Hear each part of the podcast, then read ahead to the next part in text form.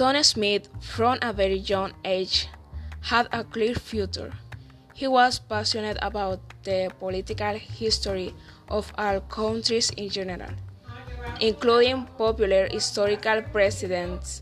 Tom wanted to be an important politician. Although he also dreamed of having many companies, he was native of Detroit, United States which at that time was considered an industrial city and that really attracted him a lot.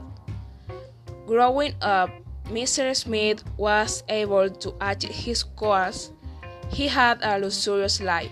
He was mayor of the city and he owned the most innovative and technological textile in industry companies in Detroit.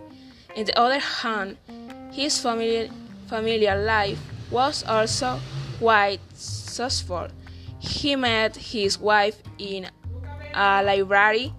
She was a part time librarian and studied psychology in the morning.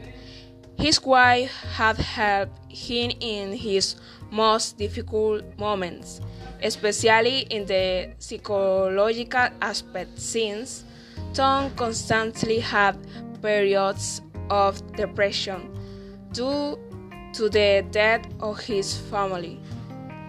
She had helped him to have moments of clarity and encouraged him every day to fight for his dreams.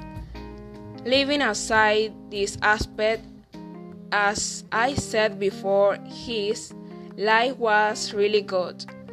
He had three beautiful daughters and he had a great popularity in the city for his good works.